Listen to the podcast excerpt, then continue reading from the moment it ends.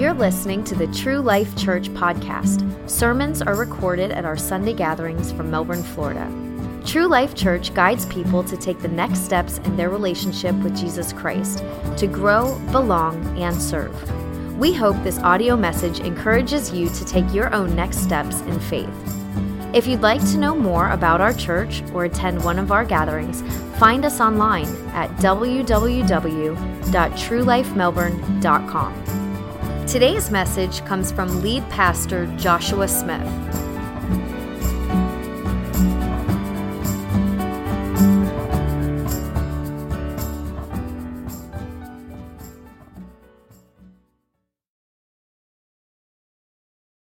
Anyway, so it's not a fun day unless something breaks here. Um, hopefully, hopefully that is ourselves today. Hopefully that is our heart being uh, conformed more to Christ likeness and uh, regenerate spirit. So, um, thanks, Brad, one of our elders, uh, Brad Decatur, who uh, who led us in a time of communion earlier. Brad filled in last Sunday, and if you missed it, it's a great message. It's available on our website and our podcast. And he would he continued our series in Acts uh, in chapter eight and uh, took a took a deeper look at counterfeit faith versus genuine faith, and covered some key moments in the early church through persons like Philip um, and the Simon the musician, ma- magician, Simon the musician, yeah, Simon the magician, uh, as well as an Ethiopian uh, eunuch who who came to faith in Christ, and because of Jesus, had some incredible life changing encounters. And uh, I just want to actually highlight a little bit of that last week, um, just one, one, two verses in particular, just to remind us why we're doing uh, what we're doing here at True Life Church. And it's from Acts chapter 8, verses 30 and 31. And so Philip ran to him. This is the Ethiopian eunuch. So Philip ran to him and he, heard him reading Isaiah the prophet. And he asked, Do you understand what you were reading? And he said, How can I unless someone guides me? And he invited Philip to come up and sit with him. And hopefully, you are aware by this point that we at True Life Church guide people to take the next steps in the relationship with Jesus Christ. And there's, there's much of the world who is hungering for an answer to that question. They, they, they may want to know more, they may know that they need to know more.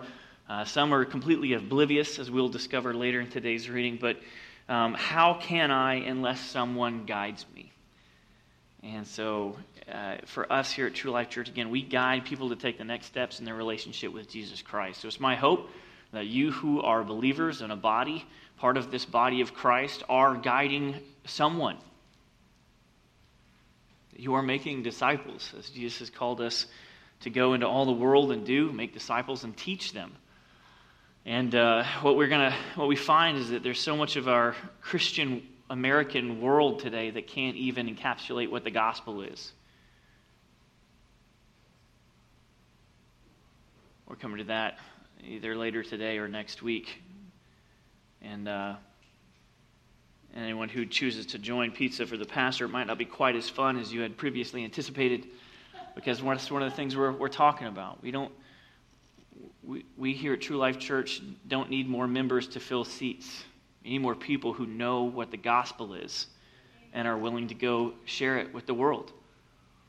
And uh, so, anyway, so thank you, Brad, for filling in last week. And just, I was reading through that and, and just highlighted it to me. Just, man, really, really thankful for who you are and who God has called us to be here at True Life Church. Uh, for our scripture reading today, I actually want to invite you to turn to 2 Corinthians chapter 5. 2 Corinthians chapter 5 is going to be our scripture reading as we start off the message uh, this morning. And uh, so 2 Corinthians chapter 5, beginning in verse 14. So, as is our new custom here at True Life Church, um, I invite you to stand for the reading of God's Word. 2 Corinthians chapter 5, beginning in verse 14. For the love of Christ controls us, because we have concluded this that one has died for all Therefore, all have died. And he died for all that those who live might no longer live for themselves, but for him who for their sake died and was raised. From now on, therefore, we regard no one according to the flesh. Even though once we once regarded Christ according to the flesh, we regard him thus no longer. Therefore, if anyone is in Christ, he is a new creation. The old has passed away. Behold, the new has come. All this is from God, who through Christ reconciled us to himself and gave us the ministry of reconciliation.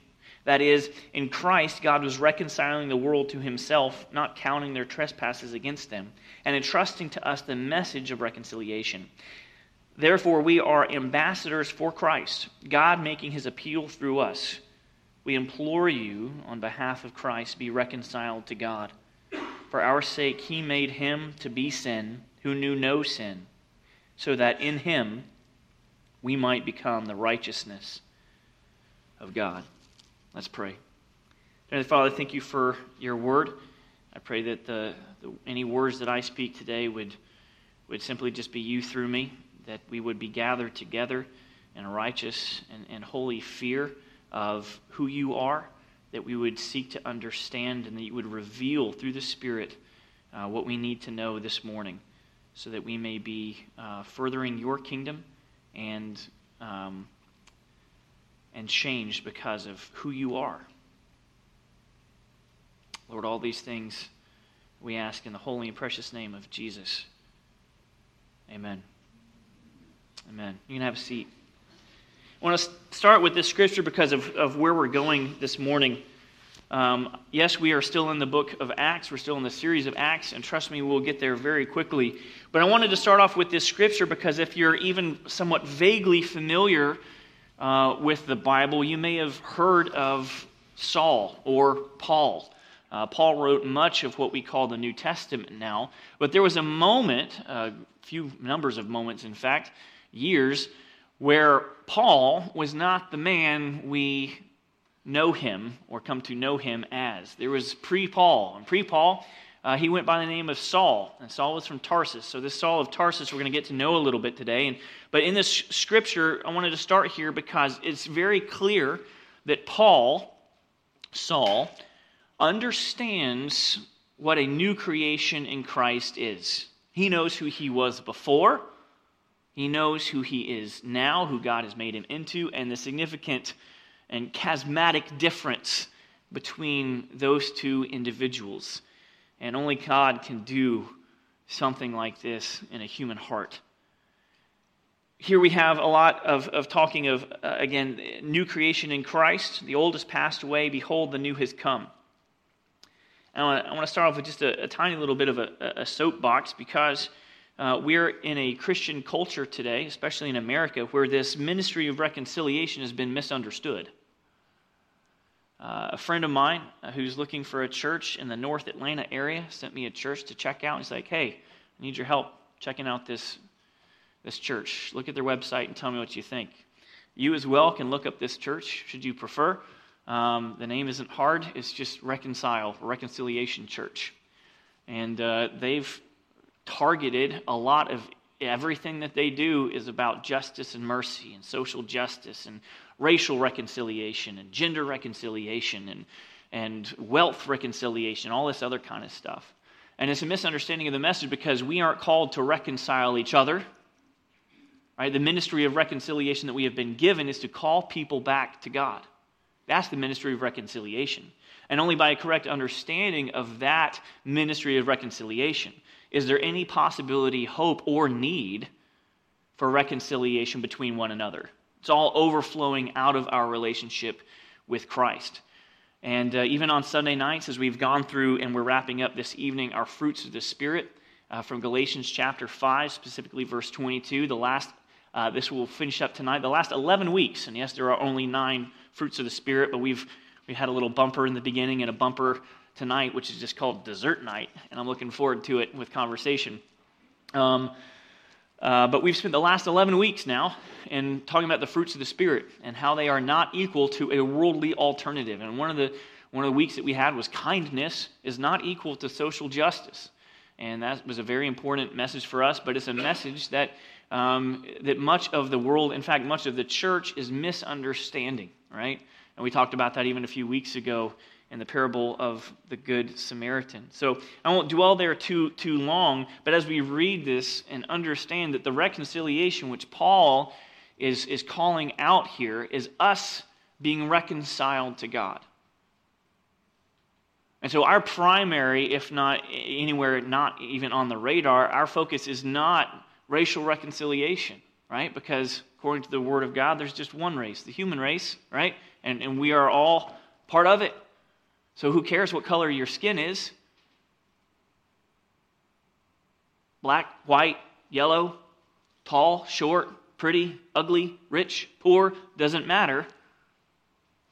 Sinners, all. Some of us are saved sinners. Hallelujah. We're called to that reconciliation. And Paul's life by this point has been dramatically changed.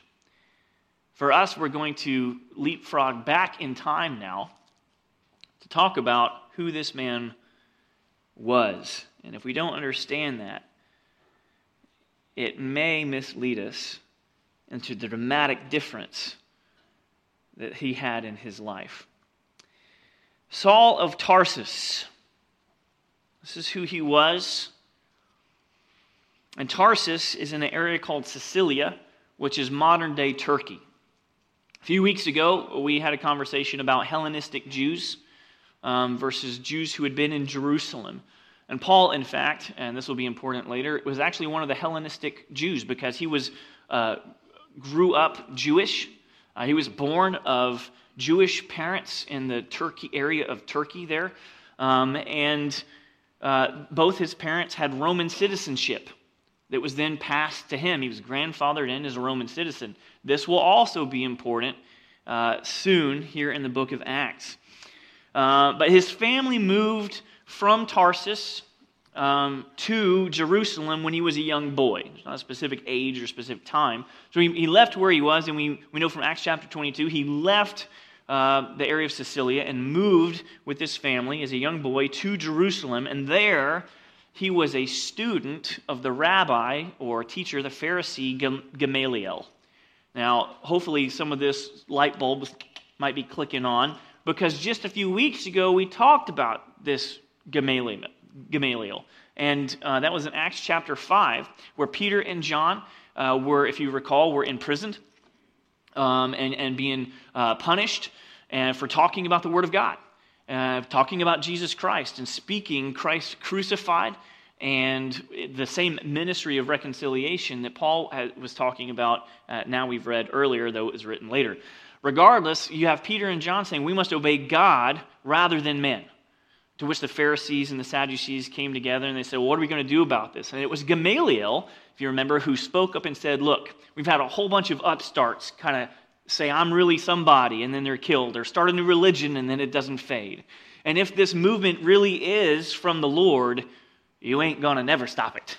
That's a paraphrase from, from Acts chapter 5. You can read it there. But it's, you, you understand, like, this is kind of, he's laying this out. So this is the same Gamaliel that Saul of Tarsus was a student of.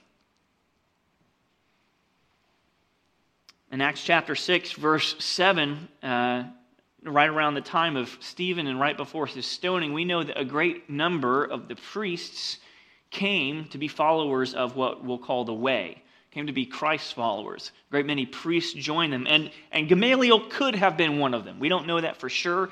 There's only uh, these couple of instances in Scripture where we, we have any uh, knowledge about him. The historian Josephus writes something about him later, as well as his son Simon. Um, but regardless, they were a very well thought of, very wise uh, family there in Jerusalem. So Saul of Tarsus, student of Gamaliel, born in Cilicia, and then moved to Jerusalem, grew up under uh, Gamaliel's tutoring. And under his tutoring would have had a, a innate knowledge of the scriptures. And this guy, at this point, would have been your, your top of the class knew most of the scriptures, probably graduated first in his class of Talmudim or whatever they would have had back in the day, and, and w- would have had exemplary knowledge of what we will call the, the Old Testament, the scriptures, or the law, especially of the Torah. And we'll find out that later because he will be able to put Hellenistic Jews and Jews in Jerusalem likewise in their place based on his knowledge of the scriptures. And once he understands who Christ is, the light bulb goes off in his own life as well, and he's able to understand. But we're not quite there yet. Well, Saul, to this point, is a religious zealot, and he's very passionate about holding to the the pre messianic perspective of the Old Testament. In other words, that Jesus Christ was not the Messiah. It was just some weird guy who people are spreading some rumors about. Some people are following him even to death. And uh, some say he did miracles, all that kind of stuff. I don't know about all that. I didn't see it. I wasn't there. And, you know, to his knowledge, he, he actually might have showed up for one of these two things in, in the past of Jesus' life. Regardless, here he is, and he's pursuing and hunting down men and women, going town to town, city to city, region to region, hunting down followers of Christ, either punishing, imprisoning, or killing or overseeing the killing of these people. So he's like dog the bounty hunter times 10, you know, and he's tracking these people down uh, like a bloodhound for the Jewish zealots of the day.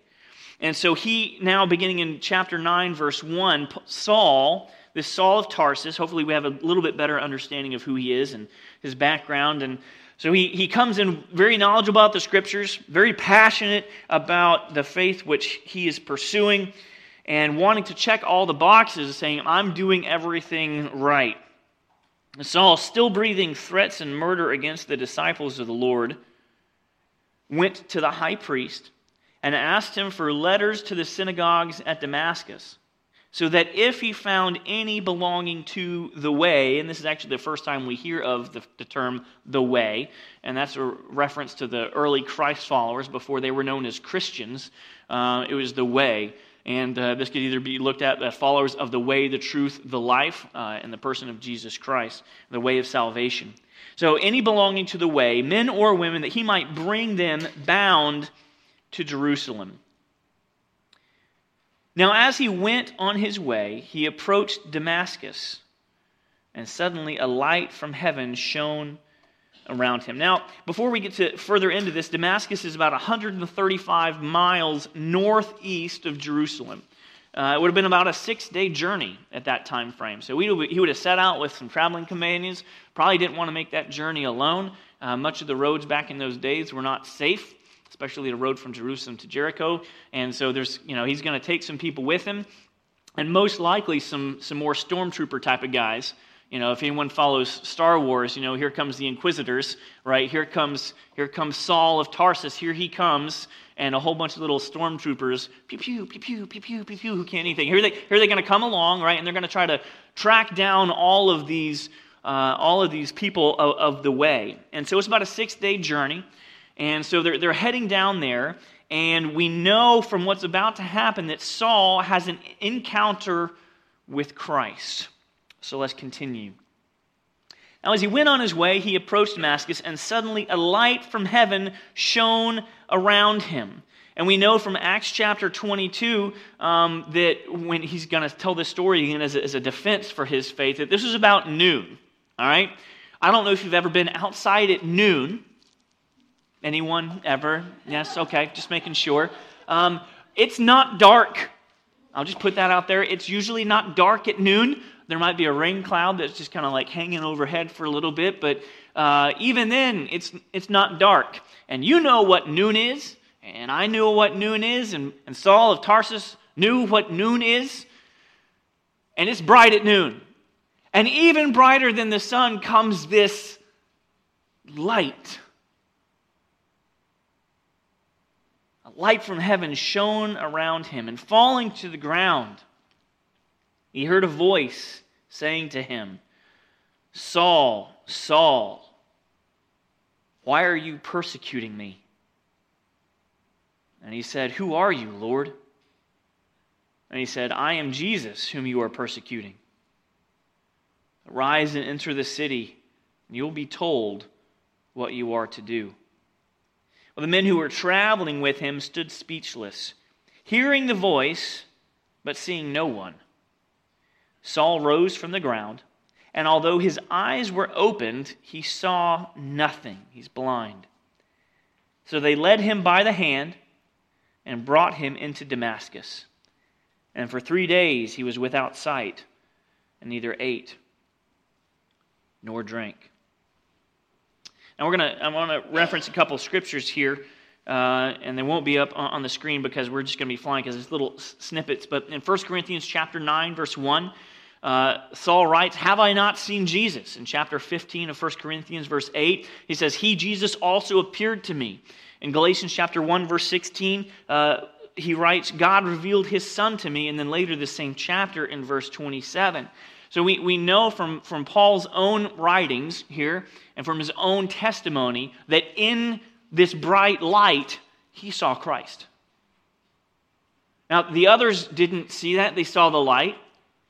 And they heard the voice, but they could not understand it. But it was very, very clear to Saul. And so, fortunately, because Saul was having his traveling companions with him, and they also saw the light, but weren't blinded. And they also heard the voice, but couldn't understand it. We have a very important takeaway here. And that's actually that Saul's experience was not made up, it wasn't fabricated. Scripture has shown us, thankfully, that there, there were witnesses to this. Because how easy would it have been to go off in the, on a, you know, on a trail by your own and be like, I had an experience. You're like, sure you did. You know? But thankfully, there were witnesses. And you're like, yeah, there's this voice. What did it say? I couldn't make it out. And it got really bright, really, really bright light in the middle of the day. What, what was in the light? I, I don't know. I can't say for sure. So we have witnesses that say this Saul's experience wasn't made up. Again, in verse 7, those who were with me saw the light, but did not understand the voice of the one who is speaking to me. That's Paul writing later here in chapter 22, when he, again he's giving his testimony. And these traveling companions, worth noting, as they were traveling with Saul, with these probably same papers, with the goal of finding followers of the way on the way to Damascus and then the synagogues in Damascus, they were probably against the early Christians as well. They were probably people following along with Saul with the goal of taking out the early Christians. And Jesus here, we, we have a few things we're going to highlight from this. First of all, Jesus' words, and the light appearing to Saul. says, What? Saul. Saul. He calls his name twice. First of all, it's, important, and we'll talk about it in just a minute. But Saul, Saul, why do you persecute me? Now, up until this point, we know Saul's been persecuting who? Christians. But what does Saul hear? Why are you persecuting me? Hopefully, we find some great comfort in those simple words for those of us who are in the body of Christ, inseparable from Christ. Thanks be to God. Made one in Christ because of what he's done for us on the cross. And so Jesus' words say, hey, you're persecuting me. To which his defense could have been, you know, I've been persecuting the church. I've been persecuting these believers. The response probably would have been something along the lines of, It's still me. These are my sheep. This is my church. These are my people. And again, hopefully, it brings us great comfort because of the oneness that we have found in Christ. I don't know, I just I find myself dwelling there this week and just not really having much more to say about it than man to be found in Christ, to be known by Christ. What a joy. And so for three days, we have Saul here unable to see. Now, I don't know about you, but anytime I come across anything about three days in the Bible, my mind goes at least one place to a tomb, which was filled and then emptied. By Jesus Christ's resurrection.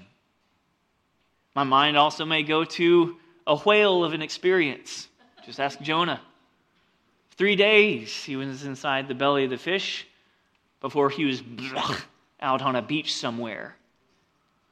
And again, I can think of better ways to travel. But there was Jonah.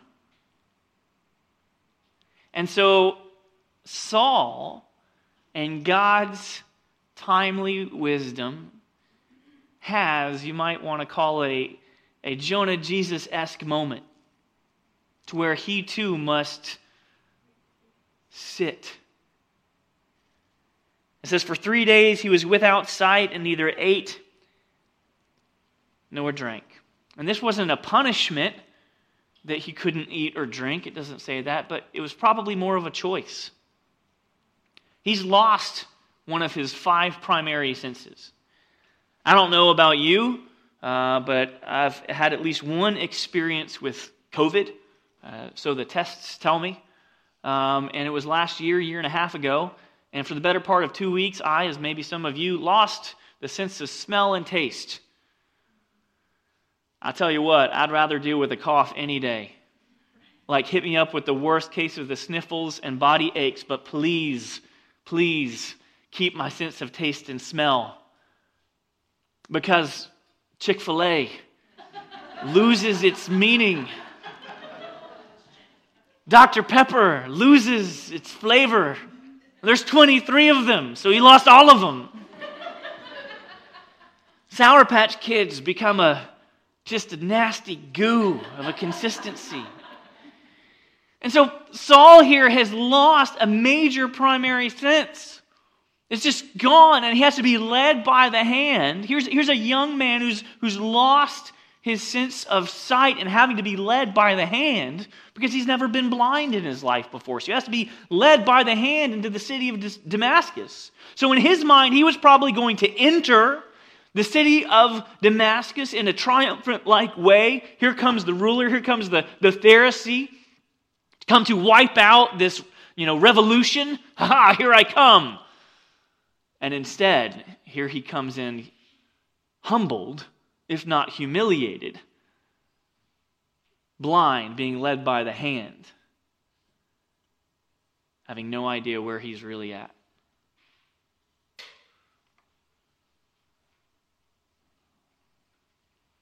I'm thankful for moments in which God humbles us. We think we've got it all figured out. Even in our faith, sometimes, as Saul did. I've got this down. I know what's going on. I can put someone else in their place. And I think the moment we think that, friends, expect a humbling. It's what God is continuing to teach me in my life as well. So you're safer off just not thinking that, right? It doesn't mean that the humbling still won't come. It just means you might not have to fall quite so far for the lesson. So, Saul of Tarsus, this mighty man of faith in his own mind, comes into his mission weakened and helpless.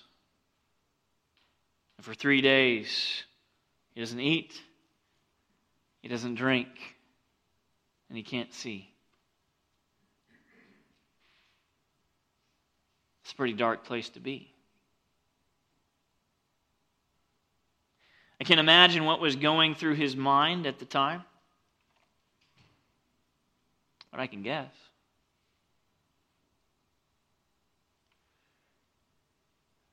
Because he had just had an encounter with the real, real living, true God showing himself as the person of Jesus Christ, saying, What are you doing?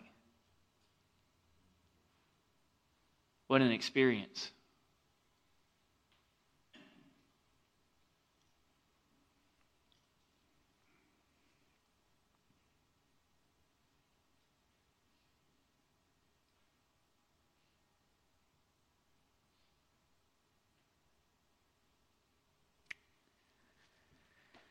On the road to Damascus, Jesus called Saul by his name. And now going into verse 10, now there was a disciple at Damascus named Ananias. And the Lord said to him in a vision, What? If you're following along? Ananias. Ananias. Wow, that's profound, isn't it? Here's a disciple named Ananias. And the Lord in the vision says, Ananias. Ananias. Like, I know who I am. But if you need some comfort or for some encouragement or even some conviction this morning, is that God knows you by name. He knows how many hairs are on your head, how many days you will live. Not even a sparrow falls to the ground without God being aware of it. And sometimes I think we can drift through life. We're like, ah, there's some distance between me and God. Maybe He's not going to see this thing I'm going to do over here. I can hide it. Maybe because other people are unaware of this issue, God therefore also is unaware of, of this issue. Maybe I won't be called out in my faith. I can come in just like that moment from the movie Rango, blend in. Just blend in.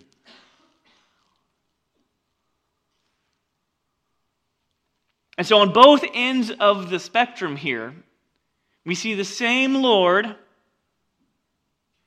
using their names individually.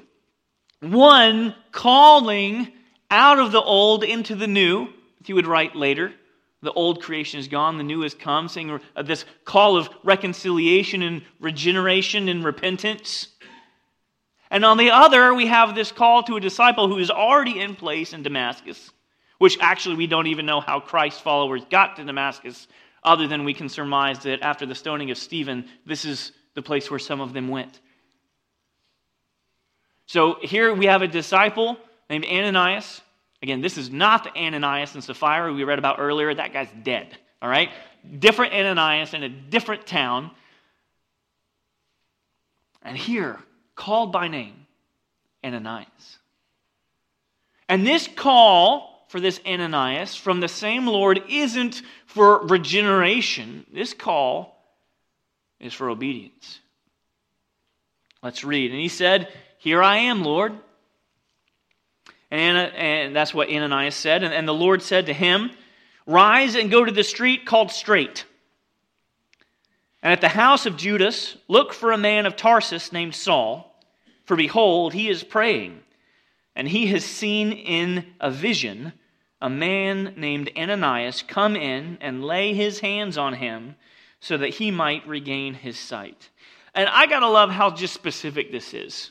I mean, this is, this is like the equivalent of God saying, um, hey, uh, Kevin, uh, go to uh, 1280 West Riverside Drive. And, and at that house, there's going to be a guy named Bill. And find Bill, right? And Bill has been praying, and Bill knows you're coming. It's, just, I don't know. Just, yeah, you, you, you can't make this stuff up. How specific this vision is. And so we see that God is taking care of both sides, that, that Saul knows Ananias is coming, and now Ananias knows he's got to go get Saul and lay hands on him. And if he doesn't, this man Saul will not regain his sight. There's a mission. So Saul is waiting for this Ananias guy who he's literally never seen before. Now, here we have the call to Ananias.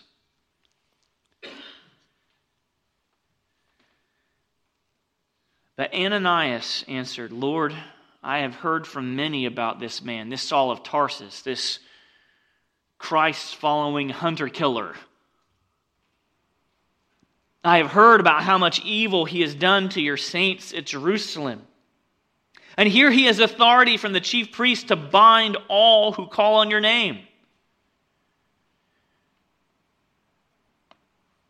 But the Lord said to him, Go, for he is a chosen instrument of mine to carry my name before the Gentiles and kings and the children of Israel. For I will show him how much he must suffer for the sake of my name. So he goes to Straight Street. And if you're curious, Straight Street still exists to this day in the city of Damascus. It's one of the oldest continually occupied streets on planet Earth. Um, there have been records of people living on this street for thousands and thousands of years. The street goes east west. There's a crazy cool, huge arch gate which uh, still stands to this day, and Straight Street still exists. You can, you can pull up the Google machine. If you don't believe me, it, it's there. And he, he goes to, Ananias goes to, to Straight Street, to this house of Judas, and there is this dude Saul. And laying his hands on him, he said, Man, I can't believe how much you've done to the church. Laying hands on him, he probably shook him. what are you doing? I can't believe I'm touching you. Laying hands on him, he hit him a few times. How does that feel, Saul of Tarsus? I don't see any of that here. These were, statements in jest. No, he Ananias comes. And here's the house, laying his hands on him. He says, What? I love these first two words Brother Saul. In other words, this ministry of reconciliation that we read earlier, that Paul will soon write about, Ananias understands. How would he understand that apart from Christ? There is no way. And so he comes in, and despite everything that this hunter killer has done to the church, Ananias comes in, puts his hands on him, and I'm sure probably in a very gentle like way, almost whispers, Brother Saul.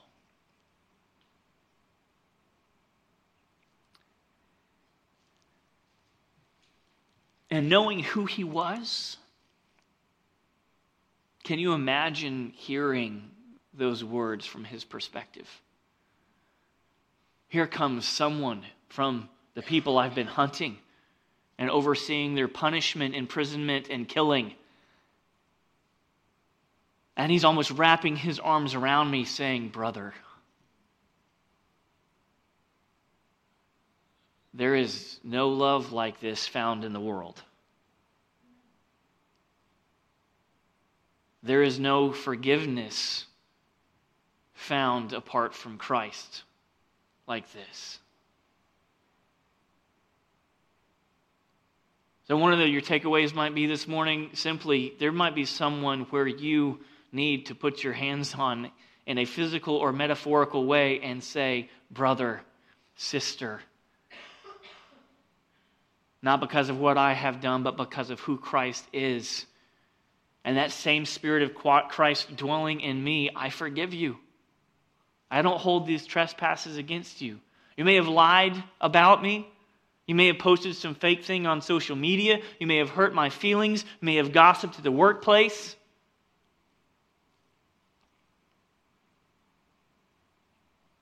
It's not saying it's okay, it's saying you're free.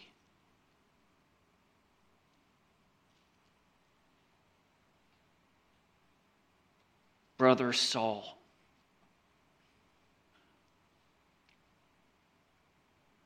The Lord Jesus, who appeared to you on the road by which you came, has sent me so that you may regain your sight and be filled with the Holy Spirit. And immediately, right then, right there, immediately, something like scales fell from his eyes, and he regained his sight. Then he arose and what? Was baptized. And taking food, he was strengthened.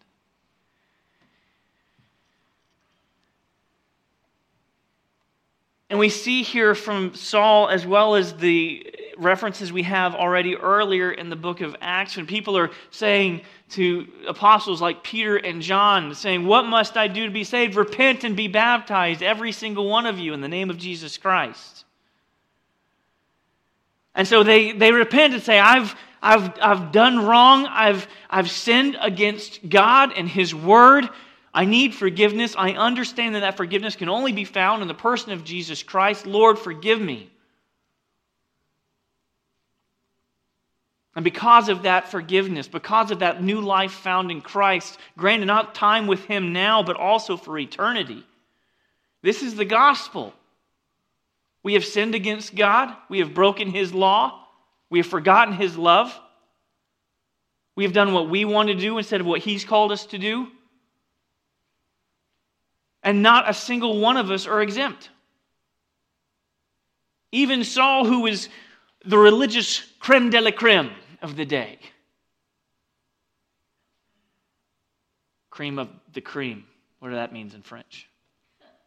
Maybe it's some type of dessert. That's what it sounds like again cream of the cream. It's the best of the best. And such a contrast because later Paul will write, I am chief of sinners, lowly, wretched, worst of the worst. Because of his understanding of where he really fits and the supremacy of Christ. So Saul gains his sight, is forgiven, repentant, and then baptized. Sometimes I think we, as modern day Christians, we like wait for baptism. In other words, like I might have been saved at whatever, whatever day or year, and then like, but baptism, that's this whole other thing. And like, we'll do that when I'm more serious about my faith. Scripturally, that's not what we find.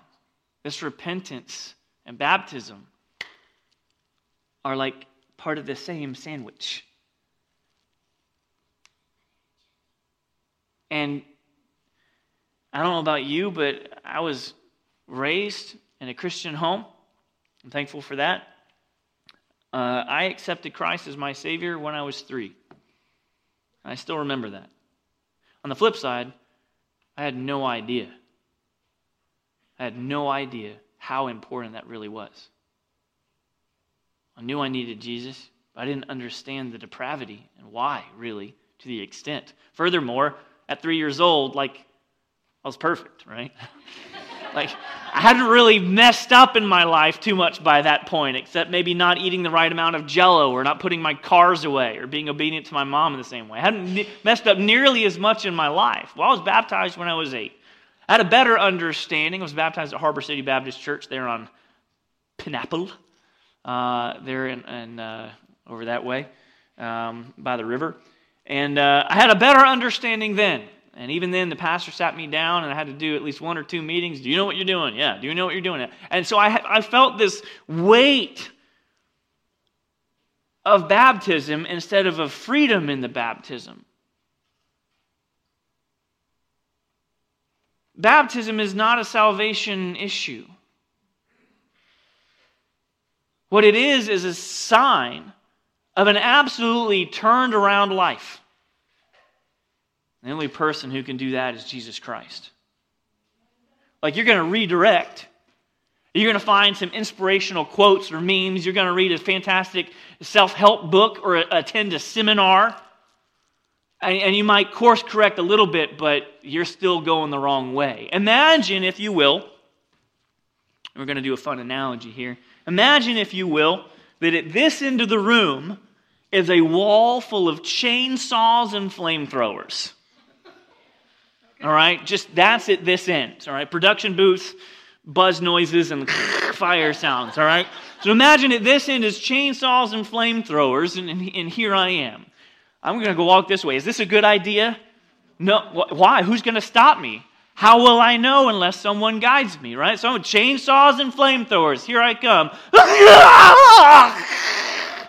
you know, that iconic scream this in every, you know, Star Wars and Indiana Jones movie and everything like that. There's always one guy who has that same scream. You can actually look this up. There's some name for it. There's a, Wilhelm scream, that's it. There's the Wilhelm scream, and it's almost like in every movie, they almost try to insert this Wilhelm scream. And if you know what to listen for, it's hilarious. Like, oh, there it is. Stormtrooper number 541. Ah, there it goes. So, is this a good idea for me to keep walking this way? No. But this is the direction the world walks every day. Every day. Then, right, then turn. Turn from your wicked ways. This way leads to certain death, where there's at least weeping and gnashing of many chainsawed teeth. Right? So I turn from this way. Why? Because this way goes to death. This is chainsaws and flamethrowers. Turn and then walk this way. Right? These are the only two options in life. And what our world likes to do is like this uh, hey, hey, is this cool? I'm kind of not going that way. I'll lean this way a little bit. I'll keep a, maybe I can keep moving this way so I can get wider, go this direction and this direction at the same time. You know, I can be caught in the middle. Is this area okay? We got over here, we got the gray area in the middle. I'll just hang out here and maybe go to church a little bit. And okay, okay, I did bad. Okay, and then over here and then, okay, I did bad. Like, no, it's not, it doesn't work that way. We're either going one direction or you're going to death. Wilhelm scream. Right? And so we want to be going this direction. And at some moment, some moment in time, Christ. That's my hope and prayer for you. If you don't know already, someone shares the gospel with you. You may have a Saul like moment on the road to Damascus, and God just like interjects your life exactly where you're at. And you literally wake up the next day a different person. You're like, I can't explain it. Like the alcohol, gone, addiction, gone, desires, gone. Like I'm a different person. Or you may be more like a discipleship type of thing. Like it took them three years. And even then, they hadn't figured it all yet. And then later, Holy Spirit, and they're like, oh, okay, that's what he meant. It might, it might take you a little bit longer, but you're either going this way or you're, go, you're going this way. This way is a regenerate spirit saying, I'm not going to walk that way anymore. And our world, even our Christian Americanized culture, wants to just hang out here. Maybe take just a little step this way. What can I get away with? Can I get away with this? Yeah, I'm not. Am I dead yet? Nope. Yay. Can I get away with this? Nope. Still alive.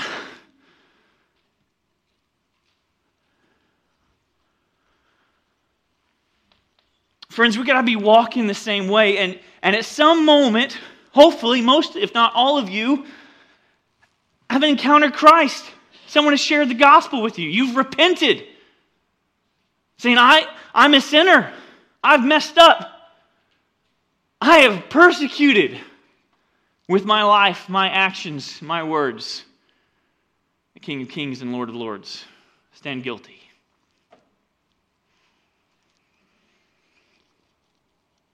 So, just some food for thought today as you move to death or life. There's three kind of groups of, of people or sections that we're going to kind of bring out within this section of a chapter today as we get nearer to closing. First of all, you have the traveling companions going along with Saul. They did not understand what was said, they could not see what was in the light. This, in a parable of the sower in a seed like way, can be referenced like the world. If not, some people who believe. It's not enough to believe. James tells us that. Even the demons believe that there is God. But which way are we walking? Are we even moving? 1 Corinthians chapter 2 beginning in verse 1. 1 Corinthians 2, verse 1 through chapter 3, verse 9. Hear me out. Hear Paul out, rather. And I, when I came to you, brothers, did not come proclaiming to you the testimony of God with lofty speech or wisdom, though we had the knowledge to be able to do so. For I decided to know nothing among you except Jesus Christ and Him crucified. That's it. That's the only thing that really matters. And I was with you in weakness and in fear and much trembling, and my speech and my message were not in plausible words of wisdom, but in demonstration of the Spirit and of power, so that your faith might not rest in the wisdom of men, but in the power of God. Yet among the mature we do impart wisdom, although it is not a wisdom of this age or the rulers of this age who are doomed to pass away, but we impart a secret and hidden wisdom of God, which God decreed before the ages for our glory. None of the rulers of this age understood this, for if they had, they would not have crucified the Lord of glory. But as it is written, what no eye has seen, nor ear heard, nor the height of man imagined, what God has prepared for those who love him. These things God has revealed to us through the Spirit. For the Spirit searches everything, even the depths of God. For who knows a person's thoughts except the Spirit of that person which is in him? So also no one comprehends the thoughts of God except the Spirit of God. Now we have received not the Spirit of the world, but the Spirit who is from God that we might understand the things freely given us by God.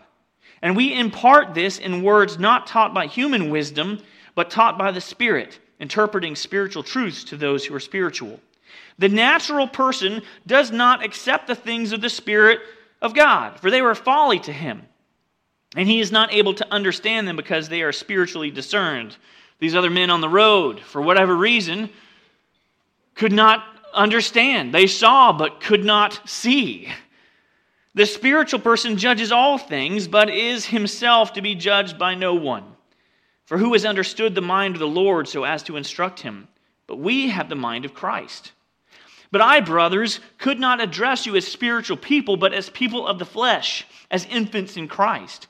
I fed you with milk, not solid food, for you were not ready for it. And even now you are not yet ready for you are still of the flesh. You're heading towards chainsaws and flamethrowers. Get it together. For while there is jealousy and strife among you, you are not of the flesh, and be- you are not of the flesh and behaving only in a human way. For when one says, I follow Paul, and another, I follow Apollos, are you not merely human? What then is Apollos? What is Paul? Just servants through whom you believed as the Lord assigned to each. I planted, Apollos watered, but God gave the growth. So neither he who plants nor he who waters is anything, but only God who gives the growth. He who plants and he who waters are one, and each will receive his wages according to his labor. For we are God's fellow workers. You are God's field, God's building.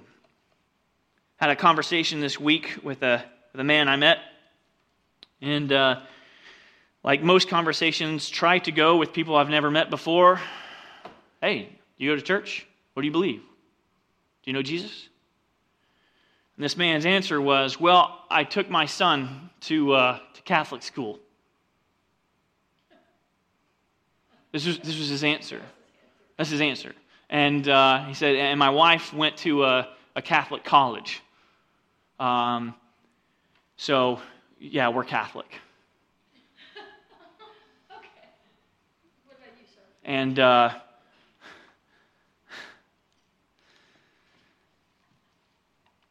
and he said, you know, we've always tried to be really, uh, really nice to the, the priests whenever we had a chance to interact with them because, you know, you don't want to upset someone who controls your faith.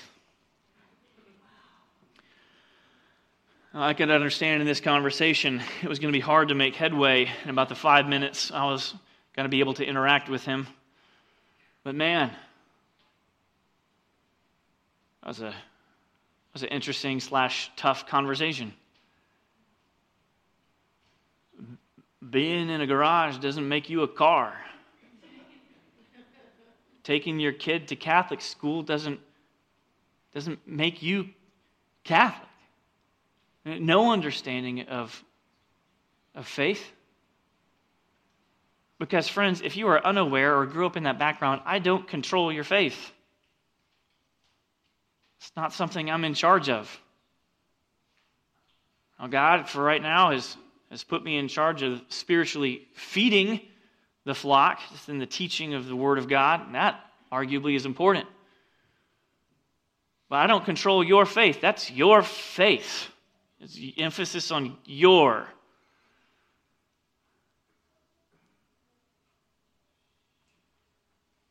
This is the way some of the world, even the Christian world, thinks. These are people who would put down on a survey Are you religious? Yes.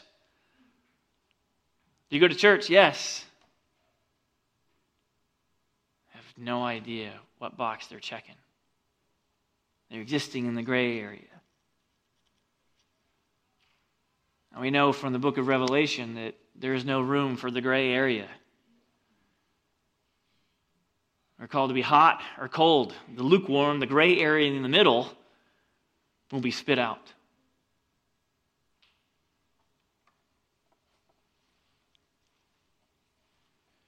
So you have the traveling companions that didn't understand, heard but didn't understand, saw but didn't see. Then you have Saul and his conversion. And that was a 180 degree about face. And from this moment on, not only were there witnesses at his conversion, but from this moment on, every person he interacts with becomes a witness to that's a changed dude. I mean, this is the guy who was hunting down and killing people of the church. Now he's one of us, enduring persecution as well, being imprisoned as well, being beaten as well, and eventually being martyred as well. That's a totally different guy. And this is what Jesus has the power of doing in our lives. On a large macro scale or even the micro as we, as we become more and more like Christ. Not choosing this anymore. And not having the desire to do that anymore. And being called for now reasons that we can explain before we had no idea because we were of the world, but now it's been laid out for us and say, well, this is the way we should go. This is the way I should be walking. Let's avoid chainsaws and flamethrowers. In Luke chapter 5, verse 32, Jesus says, I have not come to call the righteous, but sinners to repentance.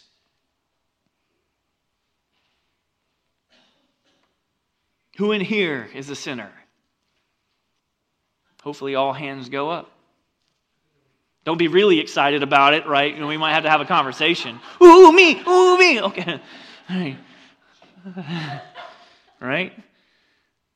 I have not come to call the righteous, but sinners to repentance. See, Saul was righteous in his own eyes, but not in the eyes of God. Those, that's the only perspective that matters.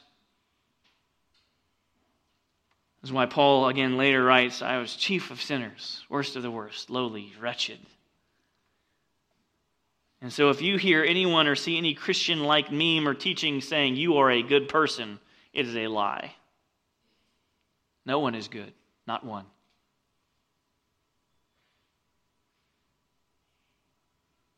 You can say, hey, you got this life on your own. No, you don't. You can't. Sorry. There's a lot of false teaching out there we need to be careful of. My hope is that every one of us has a moment we, which we, we can look back and say, there's a moment of conversion in my life.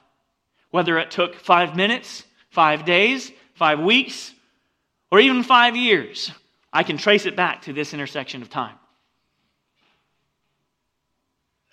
And thanks be to God because I'm, we're trying to walk this direction together. We might bump every once in a while as we try to move this way together, but, but we were saved. And we are being saved, and we will be saved. Acts chapter 2, we've already read Peter say, Repent and be baptized. Not repent and then really think seriously about baptism. Like when you're ready and they have the appropriate attire, you know, and make a big deal of it and make sure there's cake and a certificate. No. Repent and be baptized. Same sandwich. Every one of you in the name of Jesus Christ for the forgiveness of your sins, and you will receive the gift of the Holy Spirit. So, the same call for us today, again, regardless of how long you've known Him, repent. Walk this, walk this way. Walk, walk this way. Joshy said earlier, Turn around. Hopefully, someone walks away with that message alone. That's enough. And while you may have, again, a discipling or a Saul moment, what will be obvious is the direction in which you are running. I sent a very long email this week. If you subscribe to our church emails, update from Pastor Josh. So you know, it's here we go. Here comes the essay. Uh, and I try to put enough in there, you know, a little bit of a reminder of, you know, what we're doing, uh, why we're leaving some songs and singing of some songs by some people in some churches and some groups behind. Because we're walking this way.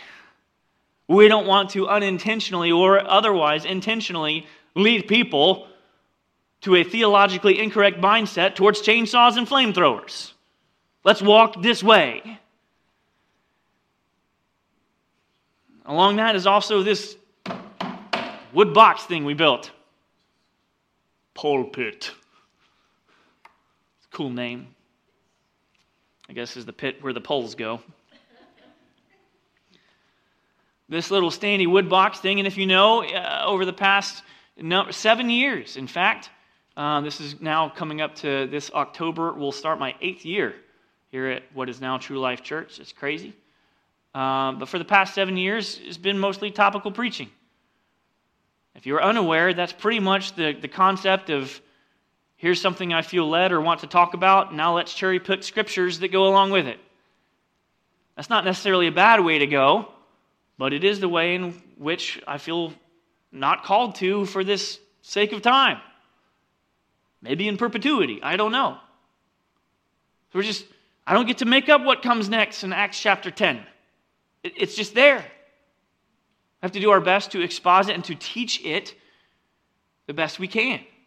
Myself and our elders, which I'm thankful for.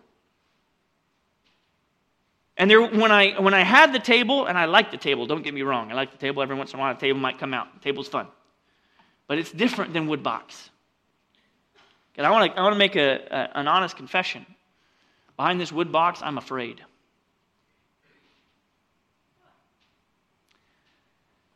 I am afraid every week.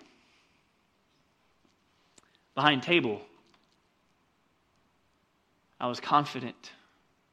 Now, why is that? Because behind the table, I could wing it. My confidence was found in myself, in my own energetic communication or charismatic skills. And I was comfortable. I am comfortable in who I am. So I just I could be up there and do all the voices and everything and not bat an eye because it was playing for the communication card, the presentation. And there is a difference. One of the reasons I felt God, I guess, calling me to build this thing, build this thing with Mike Avento. Because the real ones are expensive. So, you know, in the same way that the, the mark of a Jedi was to build his own lightsaber, like, I'm going to build my own pulpit. So we did. And I'm fearful, not in a bad way, in a good way.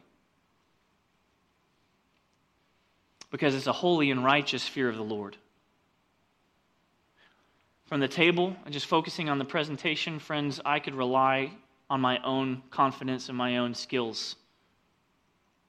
Here, there is a reverence in my heart for the approach and for the correct teaching of the Word of God. And for me, when I stand here, though I might be funny sometimes or funny looking, I'm serious. I'm very serious.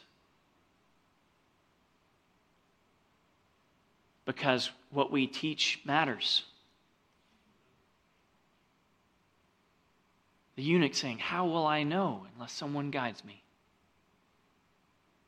And if I walked into your house, if you read the email, you probably read some of this already, but if I walked into your house, the things that I would see there would be important to you.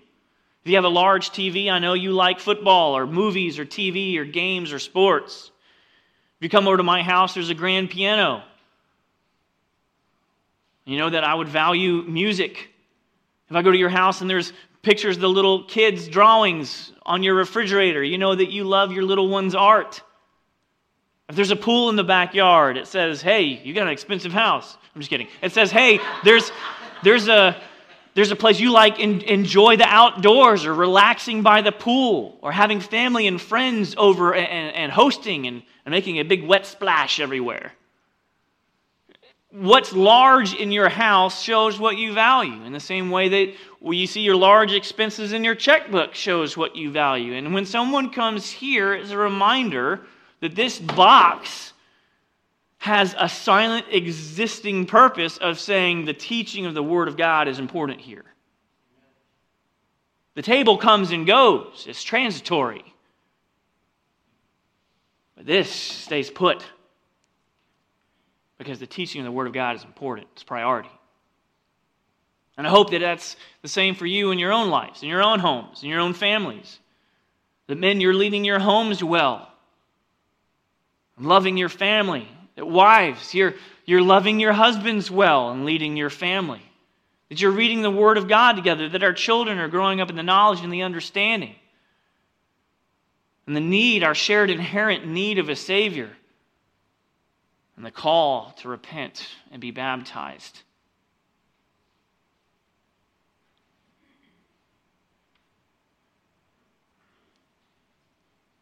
So Ananias here was obedient despite his caution. He trusted God over his circumstances, faith over fear, and Jesus above his own life, which he probably thought on one hand, I may not come back from Jesus' house. Saul of Tarsus may open his eyes and want to kill me. Thanks be to God, that is not what happened.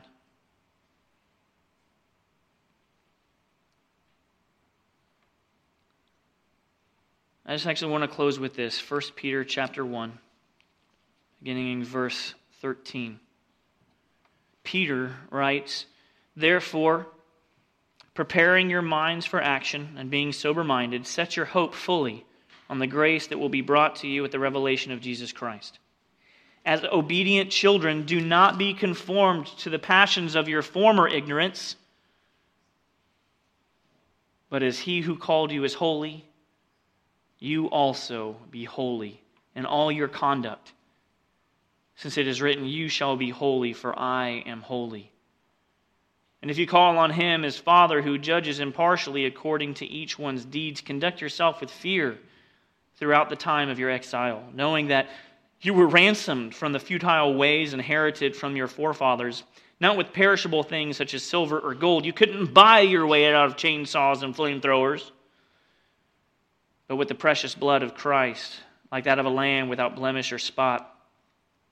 He was foreknown before the foundation of the world that was made manifest in the last times for the sake of you who through him are believers in God, who raised him from the dead and gave him glory, so that your faith and hope are in God. Having purified your souls by your obedience to the truth, for a sincere brotherly love, love one another earnestly from a pure heart, since you have been born again not of perishable seed, but of imperishable, through the living and abiding Word of God. For all flesh is like grass, and its glory like the flower of grass. The grass withers and the flower falls, but the word of the Lord remains forever. And this word is the good news that was preached to you. So again, we are called, friends.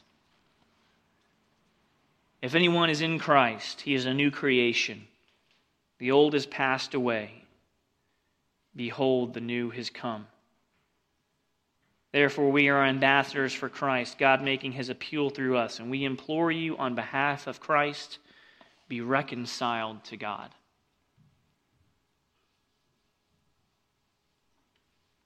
Let's not walk that way any longer.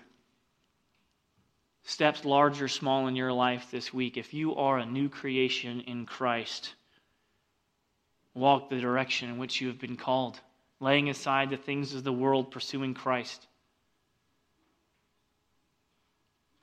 Forgetting what lies behind and focusing on what lies ahead, Jesus, the author and perfecter of our faith. For the glory set before him and will now sit at the right hand of the Father. And we pursue Christ. And if you don't know Him today, I want to be up here for this last song or two to give you an option of someone to pray with. And if you need someone to guide you, friend, we are here as a church, myself included, to help guide you in those next steps in your relationship with Jesus Christ. We're not up here to say we've got it all figured out. But let's walk together.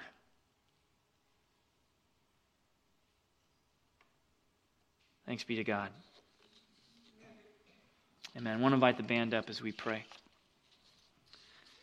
Heavenly Father, thank you for your word for us.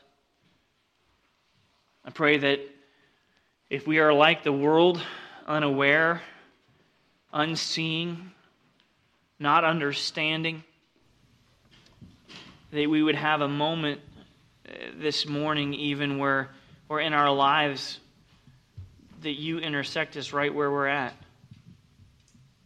That you call us out of the old life into the new in a bold and powerful and holy way that only you can do.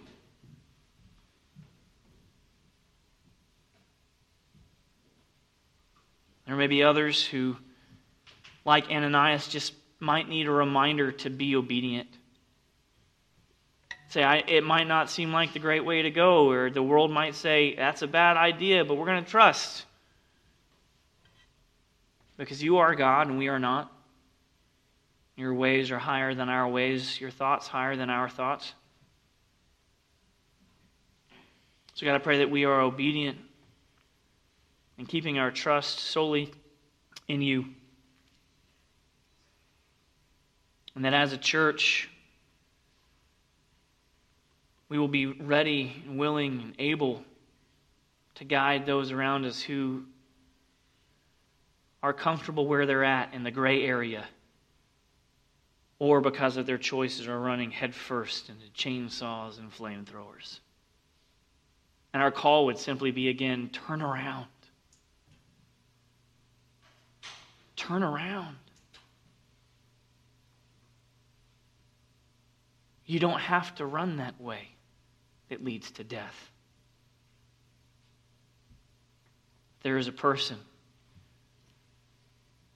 the Son of God, who lived as one of us, came, died, fully God and fully man, on a cross, was resurrected on the third day for the forgiveness of our sins, that by our belief and obedience in Him, we would be saved. And we are in the process of being saved and one day will be saved, not by our own doing, but because of God who loved us so much that He sent that Son in the first place. By this blood, that sacrifice, we are set free.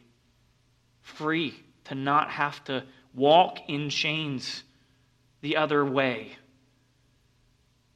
But that our eyes, like Saul's, would be opened and we'd be able to understand that that way leads to death, and that your way leads to life. For you are the way, the truth, and the life. And no one comes to the Father except through the Son, Jesus Christ. As the followers of the way we're called, I pray that we walk in that way. Amen.